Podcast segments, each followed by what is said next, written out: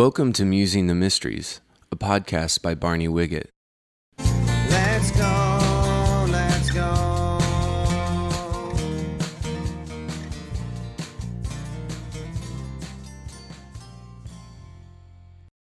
Turn in your Bible to Colossians chapter 2, please.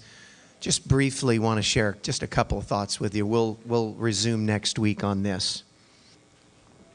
Um, Colossians chapter 2, verse 16.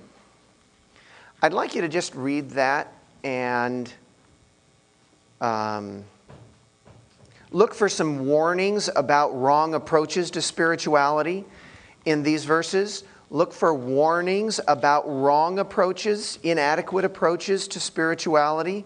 Look for some isms, what I call isms.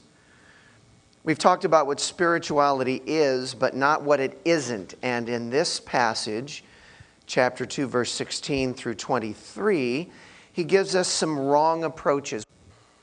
Uh, Let me read it to you. Therefore, don't let anyone judge you by what you eat or drink, or with regard to a religious festival, a new moon celebration, or a Sabbath day. These are a shadow of things that were to come. The reality, however, is found in Christ. Don't let anyone who delights in false humility and the worship of angels disqualify you for the prize. Such a person goes into great detail about what he has seen, and his unspiritual mind puffs him up with idle notions. He has lost connection with the head, from whom the whole body, supported and held together by its ligaments and sinews, grows as God causes it to grow. Since you died with Christ to the basic principles of this world, why, as though you still belong to it, do you submit to its rules? Don't handle, don't taste, don't touch. These are all destined to perish with use because they are based on human commands and teachings. Such regulations indeed have an appearance of wisdom with their self imposed worship, their false humility, and their harsh treatment of the body, but they lack any value in restraining sensual indulgence. Do you see any wrong approaches? What are some wrong approaches in that passage to spirituality? To being truly spiritual, what is he warning us that won't help us? Okay, human commands and teachings, all right, yes. Losing touch with the head, Jesus Christ. If you lose connection with him, uh, you definitely aren't going, you're not on the path toward spirituality. Legalism, one of the isms, legalism, laws and rules being the driving force of your activity. Legalism being laws on the outside, imposing uh, regulations from the outside as opposed to his laws being written on the inside, inspiring us from within to live the Christian life. Somebody else? False humility, kind of a, a hu- I would call that a human humility. Uh, it's, uh, it's a demeanor, but it doesn't have the heart behind it. You know, in other words, it, it's, a, it's, it's really a way to get what you want. It's kind of salesmanship. Yes? That's the other ism. That's another ism, isn't it? Ritualism, ceremonialism, that we're going through the motions, that we have these traditions that we do, and that replaces spirituality. It makes me spiritual because I do these things, these rituals. I obey these laws in legalism, and I do these rituals in ritualism, and that makes me more spiritual than somebody else.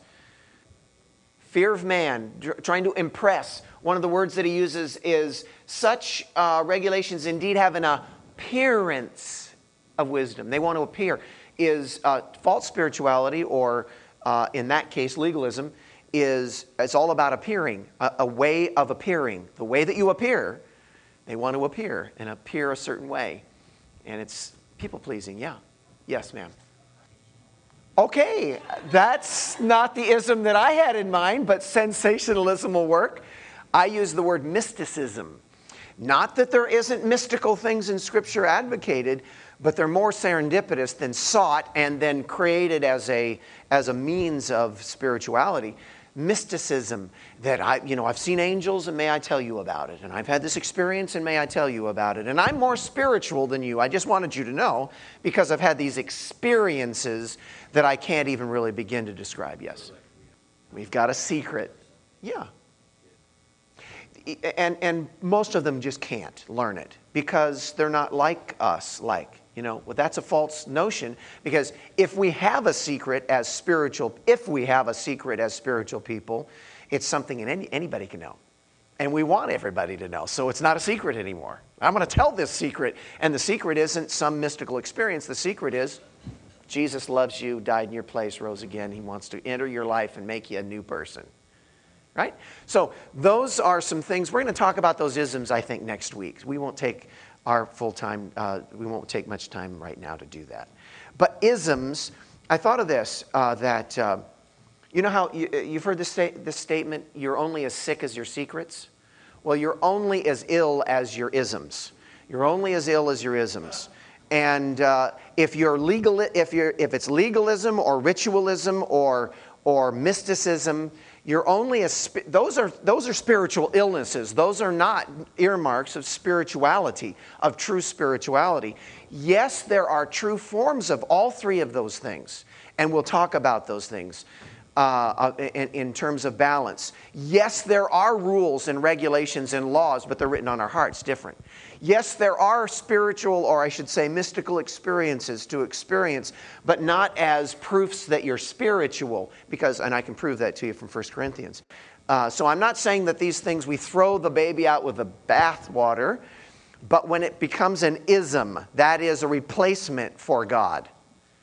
I've had these experiences, I have these rules, and I have these traditions as a replacement for God. That's when it becomes an ism and is an actual, actually is an impediment to, um, to true spirituality.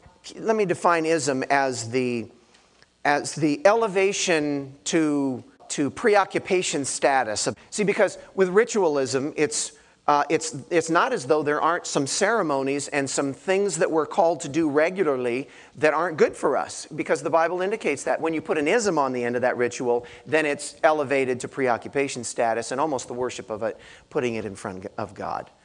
Uh, and then when we're talking about mysticism, it's not as though we don't have spiritual experiences or mystical experiences either in our walk with Jesus.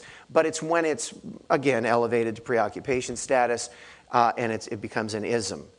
And it's not as though under legalism that there aren't laws and rules to, to obey uh, that God has given us, but He's written them in our hearts. And if we, have, if we see them only as on the outside, as looming over us to, to uh, hurt us when, when we step off track and we put other people under that same kind of bondage. That's an ism, that's preoccupation status, that's legalism, and so on. So there's a call for balance right there to discover what the isms are. But let's, let's look at them one at a time. Let's start with the redundance of ritualism in verses 16 and 17.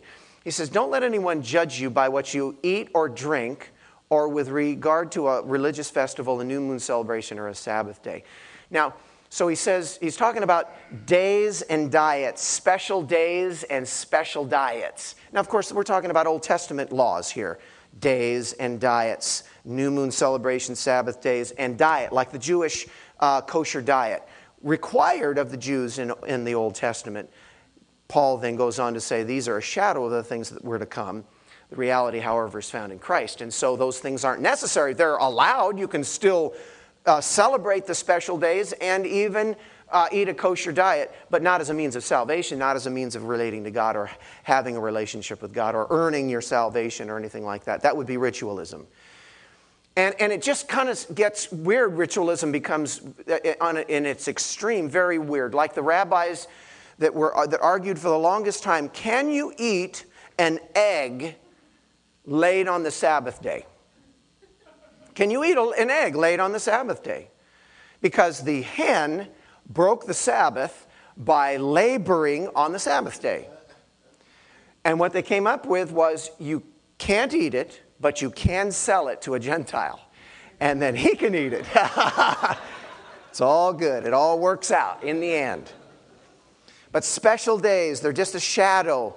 And of course, we want a reality spirituality, not a not a shadow spirituality. They're a shadow. Jesus is casting a shadow. He's around the corner. And if all you see is a shadow, then you're missing something, right? Because you're, you're missing the person, the reality that's found in him. We talked a bit about that, oh, several weeks ago when Luke came up and shared about this verse here. But we want a reality spirituality, not a shadow spirituality. And uh, speaking of Luke, he, in the youth group a couple of weeks ago, three or four weeks ago, he shared with the youth group this uh, word uh, compartmentalization. Compartmentalization. Do you remember that, Noah? Were you here for that? Com- compartmentalization. And uh, compartmentalization is when you like compartmentalize your lives, uh, our lives into spiritual and secular. So, like, I'm doing my spiritual thing right now. I'm in church, you know, got the Bible in my lap, spiritual. And then Monday, I'll do my secular thing, and Tuesday through Saturday. And then we'll come back and we'll do our spiritual thing. Or when I read the Bible, you know, a couple times a week, I'm, I'm doing my spiritual thing. When I pray, you know, once every three, four months, I'm doing my spiritual thing then. And then the, uh, I'm just, I'm not talking about me. So I pray just a little bit more than that. For mercy most of the time. Mercy, mercy, mercy. But I'm saying when we compartmentalize our lives, rather than do all things Christianly, see, I think a lot of times people think that the way to live the Christian life is to learn how to do Christian things. Christian things. Read the Bible, go to church, witness, tithe. Those are Christian things, and they're do them. But we're supposed to do all things Christianly. Everything Christianly. Everything. So you don't compartmentalize. Ritualism tends to compartmentalize our lives. By the way, the isms tend to be uh, competitive and comparative too. So if we are ritualistic or legalistic or mystical, it tends to be I'm more spiritual than you are because I do a ritual that you don't. Or, because that's easy to identify, isn't it? Or, I'm more spiritual than you are because I don't do a ritual that you do. I mean, if you want to talk about mysticism on that same level, I'm more spiritual than you are because I've had these mystical experiences. That's easy to identify. Or I'm more spiritual than you are because I haven't had those mystical experiences and you have. I'm more right than you are because I doubt the veracity of your spiritual experiences or mystical experiences. Or if we're talking about legalism, uh, I'm more spiritual than you because I do these rules, I obey these rules. Or I'm more spiritual than you because you obey rules and I don't have any. See how it's comparative? When you compartmentalize your life and where there's an ism involved, it's comparative and, and, and competitive. And true spirituality, I don't think it's competitive at all. I want to grow and I want to help others grow. I want to get closer to Jesus, and if I can somehow help you to get closer to Jesus, cool. I think that's true spirituality as opposed to this separation, compartmentalization, competitive kind of mentality about it. Um, it's so easy when you're talking about ceremony and ritual to replace genuine, authentic interaction with God with ceremony. And I know the tendency right now, and we're going to stop and pray a minute and ask the Holy Spirit to show us where ritualism might have some influence in your life and mine. Because I know our tendency is to say, yeah, and we could name a group that's very ritualistic, and they over there, oh God, touch the group, that group, and those people over down there, you know what I'm saying. Is it possible that the Holy Spirit would convict us of something that we require a spiritual expression in a certain way or style for it to really have the ring of spirituality to us, and we're kind of ritualistic about it because everybody has a liturgy. Every church has a liturgy. Everybody appreciates a particular style. Is it possible that, oh, I can't worship if they do that song or if they have that kind of service or if they do that kind of shouting or if they don't shout or sing loud or if they sing soft or if they don't sing or if they sing off key or if they uh, do it this, in this place or in that place, or if they put the order like this, and they, or they worship at the end, or if they worship at the beginning, or if, is it possible that we're ritualistic if we are addicted to a certain way of it, doing it? So I'm just saying, you want to pray about that? Lord, where might I be depending more on a ritual than on you, or the lack thereof? and I don't know, maybe anti ritualism or anti ritual, anti liturgy might be as insidiously dangerous as ritualism. Speak to us, Holy Spirit. Not about somebody else, but about ourselves. In Jesus' name. Amen the redundance of ritualism. Let's talk about the mistake of mysticism. Verse 18 Don't let anyone who delights in false humility and the worship of angels disqualify you for the prize. Remember, I said a few weeks ago, somebody can't actually disqualify you for the prize, but if they can talk you into believing you've been disqualified, then you just leave the race and disqualify yourself. And so I think that's what he's saying. Don't let anybody talk you into believing that you're disqualified for the prize. Such a person goes into uh, uh, great detail about what he has seen, mystical uh, visions and, and experiences. And his unspiritual mind puffs him up with idle notions. He's lost connection with the head, from whom the whole body, supported and held together by its ligaments and sinews, grows as God causes it to grow. And, and so we talked a bit about this last week false humility, human humility, mystical experiences. He goes into great detail about what he has seen. And I, uh, uh, uh, maybe this uh, will help you identify what we're talking about. A, a, mystic might be a person who's always has to talk about an experience that they've had, uh, and that is not necessarily, and of course we couldn't judge this, it would only be between them and God as to what was really going on in their heart. But, it, it, but between them and God, there are some that would then do that, uh, go into great detail about what they've seen, not in order to glorify God. It's good to share a story. If God moves, it's good to share a story and share it over and over for the glory of God. Amen? But, but if it's for my glory, let me tell you about an experience I had. And uh, so I thought we might con- uh, contrast, this would be the obvious choice to contrast uh, Eliphaz and Mary uh, because this is what's probably in your mind. Let's, let's think about, you probably were thinking about Eliphaz uh, and Mary. Eliphaz being one of Job's uh, three friends. And Eliphaz has an argument to make. Eliphaz is his more mystical friend. He's got an intellectual friend, he's got a philosophical friend, he's got a mystical friend. Uh, and the mystical friend uh, has a story, he's got a, a, point to make to Job in order to, to uh, develop credibility with Job, to, to, to talk Job into believing his position, he's got to uh, lean on a mystical experience that he had. Whether he had it or didn't have it, I, I don't know. I'm thinking not, but he, he might, but he certainly goes into great detail. A word was secretly brought to me. My ears caught the whisper of it, he said. Amid disquieting dreams in the night, when deep sleep falls on me, fear and trembling seized me and make all my bones shake. Glory to God.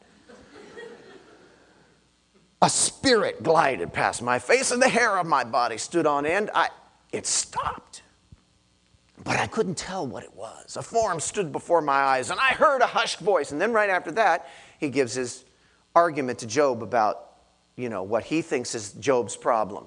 He's one of his friends, you know. Now, how's that different from Mary's approach? Yeah, I mean, she doesn't. She didn't even tell anybody. She had a real angel visitation. A guy, an angel. I mean, we only have a couple of angels named in the Bible. You know what I mean? Michael, Gabriel, if you want to call Lucifer, but at least Michael, Gabriel. And so I don't know if an angel has a name that we know. That's big. That's big if you get to talk to them. You know what I'm saying? That's big. She had something to brag about. Is what I'm saying. What did she do? Just say, you know, I think I'll hold on to this. Let's just see what comes of this. As opposed to a guy who has to go into great detail about what he has seen. I, I'm not saying we shouldn't tell our stories. I'm just saying make sure it's the right motive. The mystic will go into great detail about uh, what he has seen, and his uns- notice his unspiritual mind puffs him up. He's he's had spiritual experiences, but he's really an unspiritual person, and he's arrogant about it. And, he's, and, and notice what he says. He's lost connection with the head. That means he's lost connection with Jesus. He doesn't need Jesus anymore because he's got these angel visitations. And sometimes people can get so spiritual and so mystical, they've lost connection with Jesus. They don't need Jesus anymore, they've got their experiences. But I get concerned when people talk so much about the Holy Spirit, they never talk about Jesus. If, they, if, if Jesus hasn't been on their lips for a long, long time, but the Holy Ghost has, I'm, I'm, I'm wondering if they've forgotten really what the focal point is. The, the, the, the, crux of history is the cross upon which Jesus died. And I'm not saying we shouldn't talk about the Holy Spirit. I talk about the Holy Spirit all the time. I interact with the Holy Spirit all, as much as I can, or as much as I will allow myself, and not as much as I can. I should interact with Him more. My point being, though, let's make sure that we don't elevate our experiences above our relationship. That just makes it uh, mystical. But he also, what else has he lost connection with? What does he say in verse 18 there? Or, yeah, verse 8, 18 or 19. From whom the whole body, supported and held together by its ligaments and sinews, grows as God causes it to grow. What's that talking about? Yeah, the church. It's ligaments and sinews are the things that hold the parts together, right? You got these ligaments all over your body holding the parts together. If you don't have those, you got just, you know, you're jello, right? So you got, and I think that's talking about the church, the relationships. A mystical person isn't really strong in relationships. Why would that be? And oftentimes a mystic will be too good for the church. I, I, if I could just put it bluntly. You don't mind, do you? Just too good. I can't hang out with people because you can't relate, I can't relate to you. I'm too spiritual. Okay, well, go ahead on. Good luck with that. Let's pray about that. You want to? Because you know somebody else who has one of these mystical tendencies. Let's just pray. I know someone will feel maybe as though I downplayed experiences in the presence of God today, and I certainly haven't didn't mean to do that. It's just not the point that I'm making today. But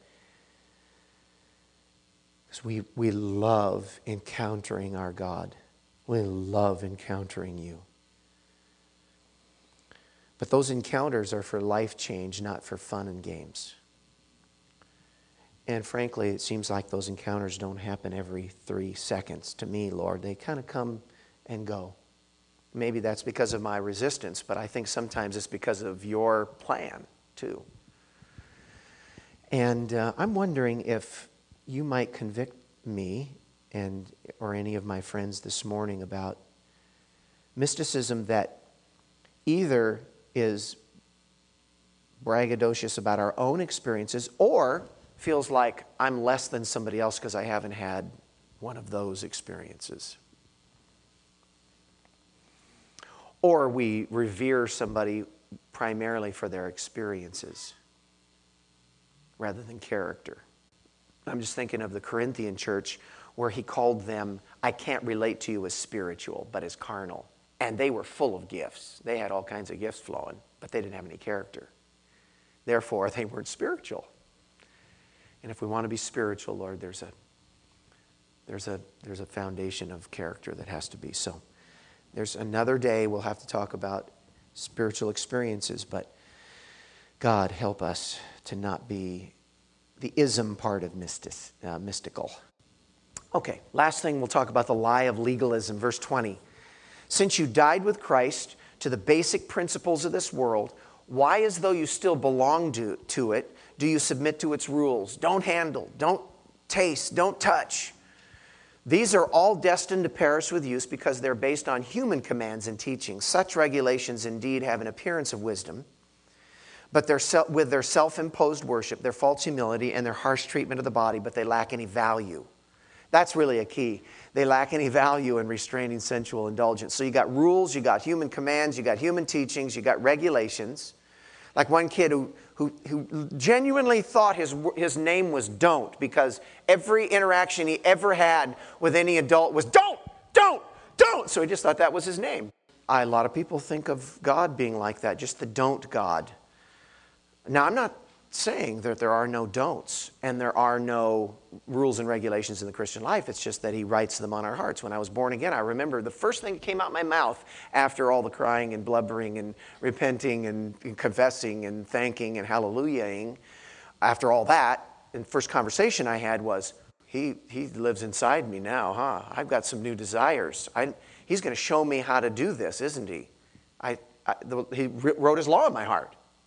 It's on the inside, his do's and don'ts. And I, I wasn't thinking, oh, I've got to stop this. I just went home and threw away my pot. I mean, I didn't, it wasn't, it wasn't like written on the church walls, you know, the moment of conversion must throw away all your, your dope. I just did because it just seemed like the right thing to do. You know what I mean? So there's do's and don'ts. But legalism is where it's all on, you know, it's more of a earning rather than a yearning. It's an earning of the favor of God. And we can't earn His favor. We can yearn for it, though, and, and appreciate His favor and love in our lives and thank Him for His cross. Uh, it has an appearance of wisdom. This harsh treatment of the body, he's talking about asceticism, you know. Then remember the old saying, if it feels good, do it? Well, their thing was, if it feels good, don't do it. You know, if, if, if it would be something that would make you happy, then that would be bad because God doesn't want you to be happy. And so they, I mean, through the centuries, there have been the, myst- the, uh, the ascetics who have, uh, you know, fasted until they were skinny and, and denied themselves even, you know, marriage relationships and, and uh, denied themselves things that uh, God wasn't asking of them. I'm not saying that there isn't something to be said for the disciplines of the faith. We'll talk about that another day. But asceticism, when he talks about harsh body, if it feels good, don't do it, is is an error in its earning of salvation.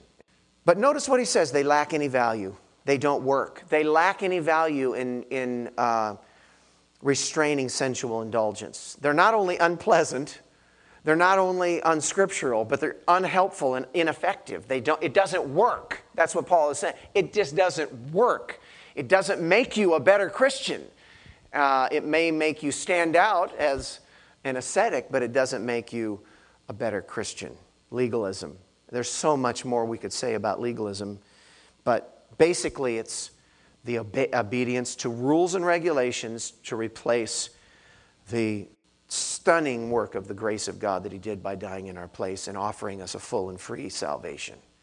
Legalism is, is keeping laws in order to f- earn favor with God. You probably know a legalist. I'd like you to get that person out of your mind right now. And I'd like you to think about you. You might not be an ascetic. You might not be fasting till you're skinny or denying yourself things that God isn't asking you to deny yourself of. But, but it might be that you have a, uh, a, a give and take kind of relationship with God whereby you, you do have a sense of, own, uh, of uh, earning it. Just, I talk to so many people who just can't accept that God loves them. Just, He loves me when I'm really doing good. I feel the love of God when I'm doing well. But that's not our God. He just loves us all the time. He wants us to do good because it's better for us. You, let's pray and just ask the Holy Spirit to maybe reveal to us uh, a, a portion of legalism in our minds, in our hearts. Father, am I legalistic? Show me if rules are more important to me than the ruler. Show my brothers and sisters the same. Help us to get to know the ruler really well.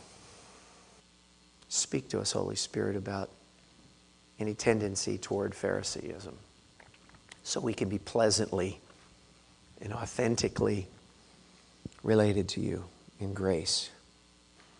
Amen to that? Okay, so I'm just saying if you want to be spiritual, then you, you got to come to Christ. You don't have to come to ritual, you don't have to come to legal, you don't have to come to mystical.